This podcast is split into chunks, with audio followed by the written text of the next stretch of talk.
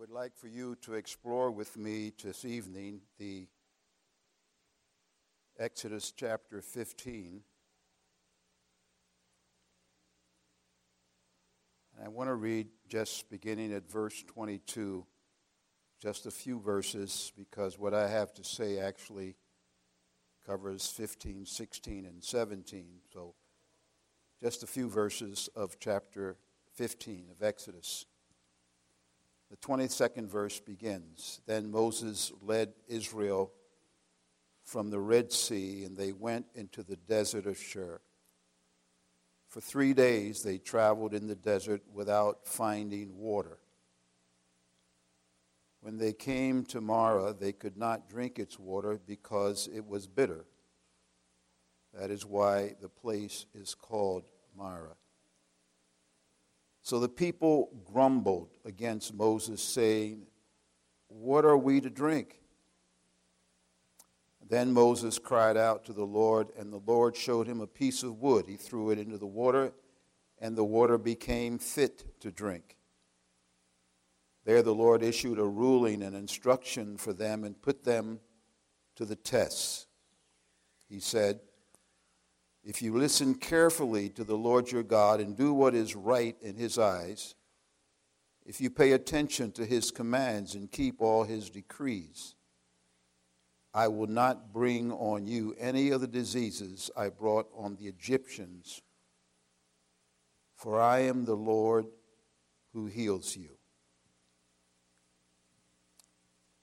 Let's pray for a moment. Father, thank you for this day and for the opportunity we had to rest and to play and to nap and to just enjoy the gift that you gave to us. And tonight we ask that you would give us another gift the gift of insight into your word, the gift of hearing what it is that you would say to each one of us, that you might be glorified and your purpose and will may be achieved. In Christ's name we pray.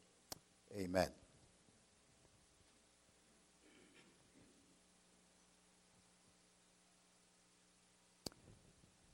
If I were to ask you, who is your provider? You would have to say to me, provider of what? Before you could answer my question. In today's world, we have an internet provider, a cell phone provider, a healthcare provider, insurance provider, child care provider, and the list goes on depending on what it is that we need. In ancient biblical times, the people also had a variety of providers, only they viewed those providers as gods. There were lots of gods in those days. No one God was more important than any other God, and you could worship as many as you would like because they weren't really very demanding gods. They didn't really require a lot of attention, just sacrifices at various times of the year or special sacrifices whenever you really needed something special. So if you're a God, you're the God of the universe. And you want to select a, people to represent you in the world. A world in which they have been shaped to accept the reality of many gods. How do you change them? How do you transform them into representatives that truthfully portray an accurate picture of who you are and what you are about.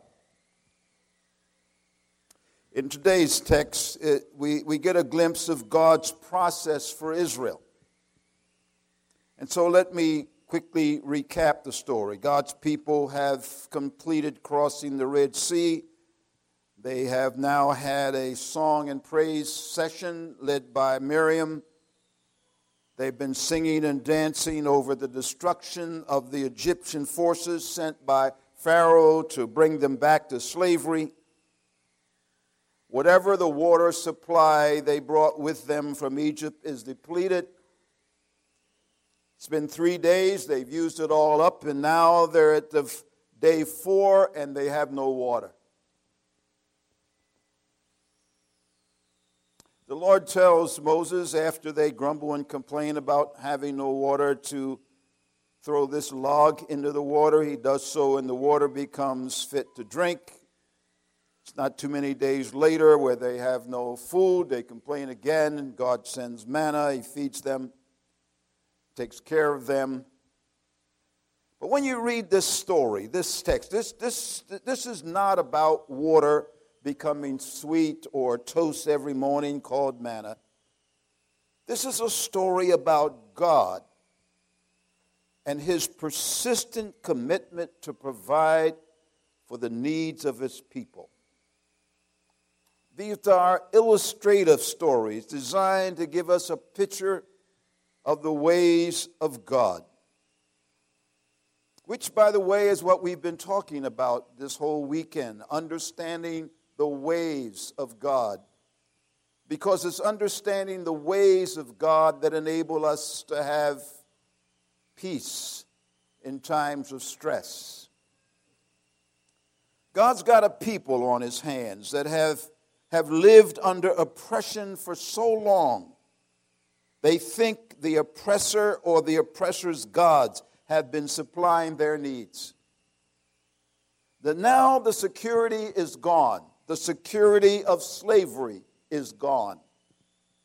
And the question is how do you survive when you're free?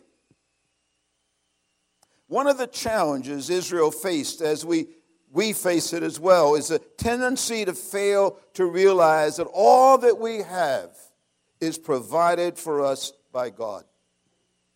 The air we breathe, the capacity to breathe, the brain to think, the food to eat, the car we drive, the job we have, the people in our lives. Everything is provided for us by a loving expression of a caring, faithful, incredible God. So, for Israel, God will use this wilderness journey to teach his people who the real provider is. Just like he often uses our wilderness to teach us the same lesson. For some of us, we don't really get it. Who really provides what we have? Israel has grown instinctively dependent upon their Egyptian masters. Therefore, to facilitate their transformation, God will have to find a way to change their instinctive dependence on Egypt to a conscious, spiritual dependence on Him. All of us know how difficult it is to change habits that have been formed over years of repetition. Israel has developed habits of dependence on Egyptian provisions that are so deep that they are now instinctive. God realizes that to get Israel where he needs them to be will require the more than just a change in their physical location, but a change in their emotional and spiritual location as well. To move them toward that end, he will need a variety of events to transpire rather quickly after their departure from Egypt to accomplish his goal. He will need to do several things. He will need a traumatic experience they will, that will facilitate a sudden change. He'll need a change of their daily routine that will affect their instinctive behavior. What we see in these verses in Exodus is how God employs both approaches. The splitting of the Red Sea may be understood as the traumatic experience that facilitates that sudden change, but that's only step one. Bringing them through the Red Sea is only the beginning of what God will need to do to get his people to be what he wants them to be. It's designed to help his people break away from their total dependence upon Egypt. Talk about something traumatic. What, what could be more traumatic than to walk through the Red Sea on dry ground? I, I still get goosebumps when I see Charlton Heston standing there raising his hands and that water bouncing up on both sides and the people walking through on dry ground. And then to see those who bullied them and whipped them and enslaved them and oppressed them to be completely destroyed in the same sea that they just walked through. Imagine what this must have been feeling like to the people of Israel. It was God's final punishment upon Pharaoh and his army, but it was more it was more than merely punishing the Egyptians. Because if God just wanted to punish the Egyptians, he could have done all of his punishing with the 10 plagues. But God wanted Israel to see. He wanted them to see. He wanted them to see, to witness this Egyptian defeat. He wanted them to see what kind of God he was. Israel needs to see God's response to this imminent threat of their survival. Walking through the Red Sea, seeing those chariots coming after them, they needed to see God do something. And so, chapter 14 and verse 13 says, But Moses said, Keep where you are and have no fear. Now you will see the salvation of the Lord, which he will give you today. For the Egyptians whom you see today, you will never see again. But even with that victories, God's job is not done. He, he still has to find a way to change what has become their daily routine of dependence. It will require a change in Israel's daily routine to affect that instinctive behavior that they have developed. Nothing changes daily routine like needs that aren't being met in the usual way, which is what happens to us when something occurs that breaks our routine. It gets our attention. And then we realize something has to change when our routine is changed. Nothing shakes up our lives like not having what we need, be it water or not having a job with a regular paycheck the way we've become accustomed to unmet needs with the usual source of those needs no longer being available changes our routine really quickly. It rattles us. Israel will need the wilderness to see that in all of their seasons of need and seeming situations of impossibilities, the Lord is the one who will provide and send deliverance straight from above. God wanted them to get that your provisions come from me. They will see that in during this wilderness journey that they will learn they can count on God to provide. It's the privilege that comes with being his people. But notice how this desert seminar unfolds. In the text that I read to you, they've been singing, dancing, they're now at the wilderness of Shur. No water. The water that's there is bitter. Certainly, God knew that the people could not survive without water. Yet, He led them to a location where He knew there would be no water. It is here he who, who, he would teach them three important principles that it would do well for us to learn as well. The first is this don't take what you have now for granted. Whatever the water supply they carried with them from Egypt, it was not enough. Things in life can change quickly. Take nothing for granted. The second principle that he wanted them to get was your survival was in the hands of God, not in the Nile. What you depended on in the past is not guaranteed to be there in the future. Your survival isn't even in your own hands. Your survival is in God's hands. And then the third was God will not always use supernatural means to meet your needs. but he will find a way to meet them. The text says that the Lord showed Moses a log. Do you think that log just showed up? That log was there all along. That log was there before they got there. So you see, you cannot, you cannot always expect God just to do a miraculous thing to meet your needs. Sometimes God just takes ordinary stuff right in front of our eyes and uses it to meet our needs. Now, there's one more important statement that I want to make in this message. The lack of awareness of God's presence in ordinary situations lends itself to a denial of God's activity in extraordinary situations.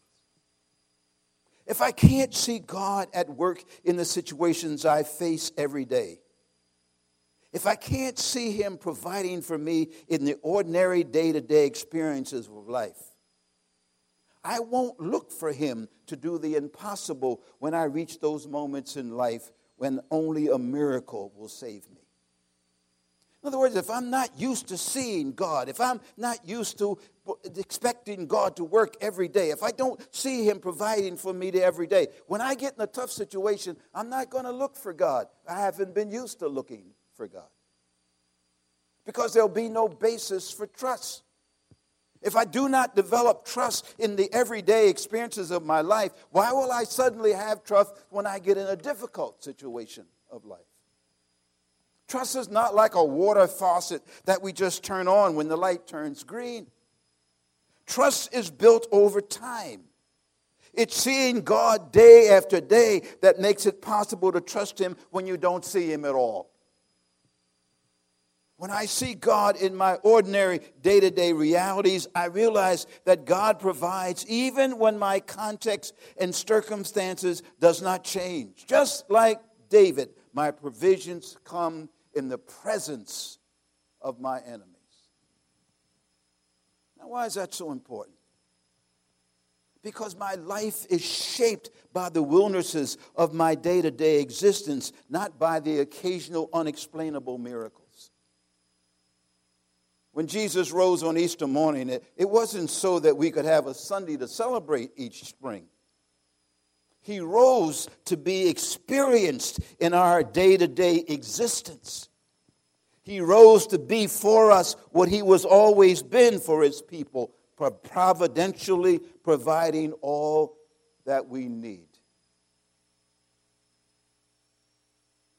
I had a youth pastor when I was pastoring at South Bay his name was Robert Johnson. He now has grown on to be a uh, great uh, chaplain at one of the hospitals.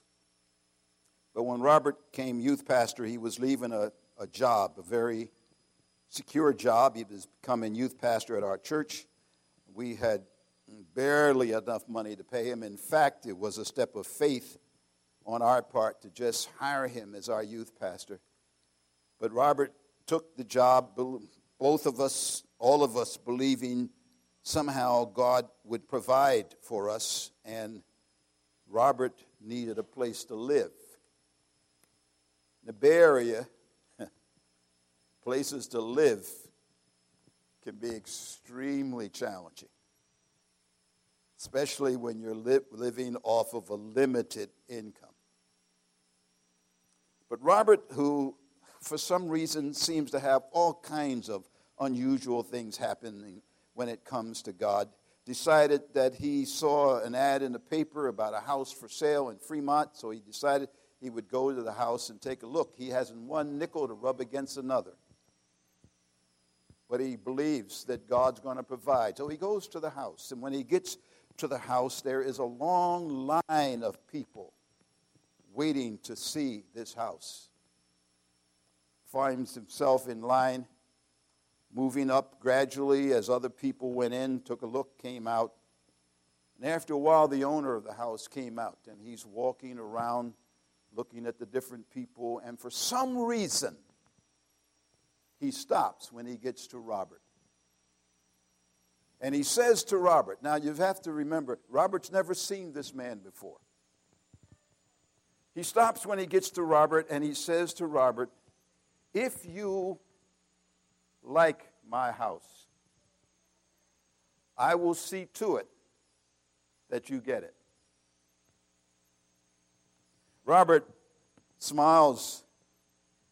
I don't know what he was thinking when the guy said this to him. He never said that, but he smiles. He goes in. He looks at the house. He thinks the house is beautiful, and it is. And he saying to his wife Eunice, "Wow, I don't know. This this is nice. we, we'd never be able to afford this house."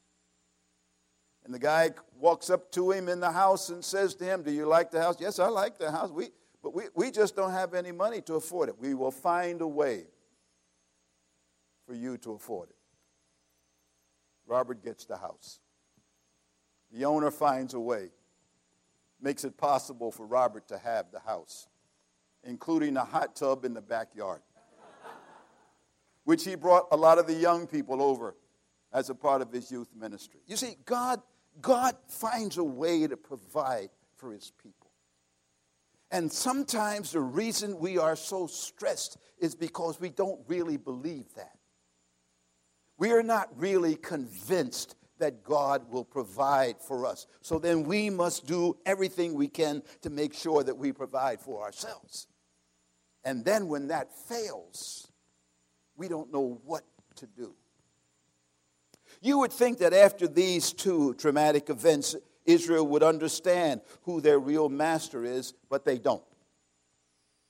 They move on to the next campsite where the seminar takes a break with plenty of food and water and they sit and rest. But it's only a temporary pause because as soon as they get to the wilderness of sin, another teaching moment emerges. The food supply has run out now. And their response to the crisis indicates there's still a need for more instruction. I think that our response to our crisis reveals to God where we really are. Nothing, nothing reveals how much we have grown or have not grown like unexpected crisis. Chapter 16, verse 2 says, And the whole congregation of the people of Israel grumbled against Moses and Aaron in the wilderness, and the people of Israel said to them, would that we had died by the hand of the Lord in the land of Egypt, when we sat by the meat pots and ate bread to the full. You brought us out into this wilderness to kill this whole assembly with hunger. Then the Lord said to Moses, Behold, I am about to rain bread from heaven for you, and the people shall go out and gather a day's portion every day, that I may test them whether they will walk in my law or not. See, it's, it's extremely difficult for a slave, even after freedom, to grasp any sense of who they are. They've been set free, but to really get that is not quite that simple. Their instinctive reaction to this terrible hunger includes reminiscing about the good old days in Egypt which were not good old days. The miracle of the Red Sea and the sweet waters of Marah was not enough to undo the shaping done all those years in Egypt. So God will force them into a daily routine that will slowly change their instinctive behavior. The manna will be the instrument that God will use. It will provide a daily routine that will transform what was once their dependence on Pharaoh to a dependence on God. They will be given only enough food for one day at a time. They will learn that to survive, they must become dependent solely on God. It is the last clause of verse 4 that gives us insight as to what is happening under the radar. God said, That I may test them to see whether or not they will follow my instructions. Will they discover? Will they come to realize who they are? And as a result of realizing who they are, will they obey my instructions? Brings me to my second point made on this part of the sermon. And it is this the inability to grasp who we are causes our perceptions of ourselves not to keep pace with our transformed reality. Israel didn't get it. They weren't Pharaoh's slaves anymore, they were the people of God. The Red Sea, once and for all, ended the Egyptian relationship, and a relationship with the God of their fathers had become their new reality. But if they didn't believe that, it would be difficult for them to see God as their provider. That's also true for you and I. If we have a relationship with God through Jesus Christ, we are now God's child. That's our reality. And that reality means we have every right to expect God to provide our needs. If that's not our perception of ourselves, we will have many anxious hours, many sleepless nights, many troubled days over whether our needs will be met because our perception is not keeping pace with our reality. I love the way Charles Spurgeon put it in his book, Speaking of God as provider for his people. He said this He keeps his promise a thousand times and yet the next trial makes us doubt him. He never fails. He is never a dry well. He is never as a setting sun in a fading, fading a meteor. He is never as a melting vapor, a disappearing phenomena. And yet we are vexed with anxieties, molested with suspicion, disturbed with fears as if our God was mirage in the desert.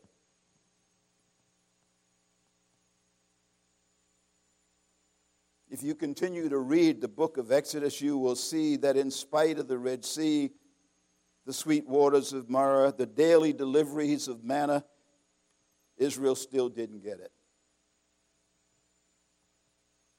And my question for you tonight is do you get it?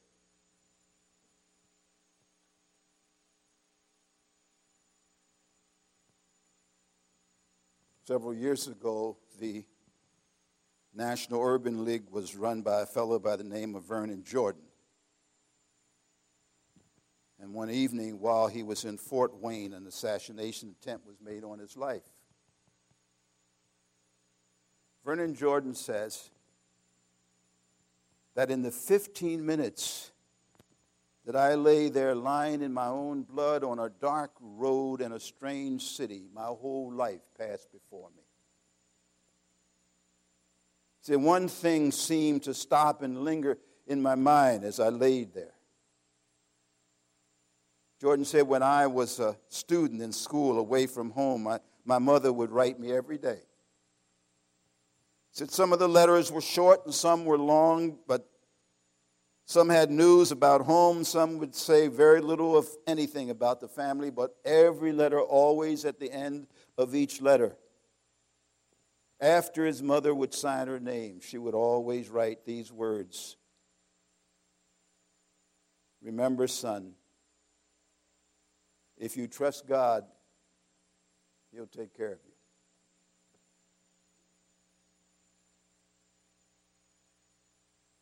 Jordan said, Out there on that darkness lying in my blood, my mother's words came back to me. Remember, son,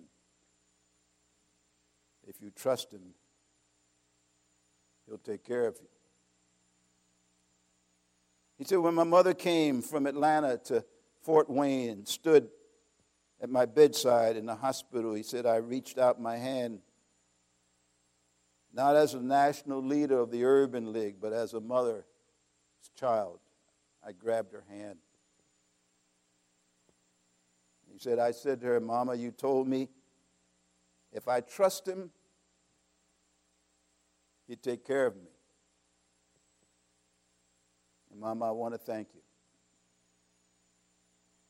I think there's probably no better words I could pass along to you this evening to end this message with than those. If I can share it from my own experience and from the experience of thousands upon thousands upon thousands of Christians all over this planet, if you trust Him, He'll take care of you because He's your provider. You could ask yourself if you're in a kind of wilderness experience right now, are you there to test, to be tested? Are you there because God is testing your willingness to trust and obey? Or are you there to be trained so that you might learn how to trust and obey? Whichever side of the coin you fall on. I stake my life. If you trust Him, He'll take care of you. You trust your job, it'll fail you. You trust your friends, they will not always be there. God, you can trust. And if you will, He'll never fail you.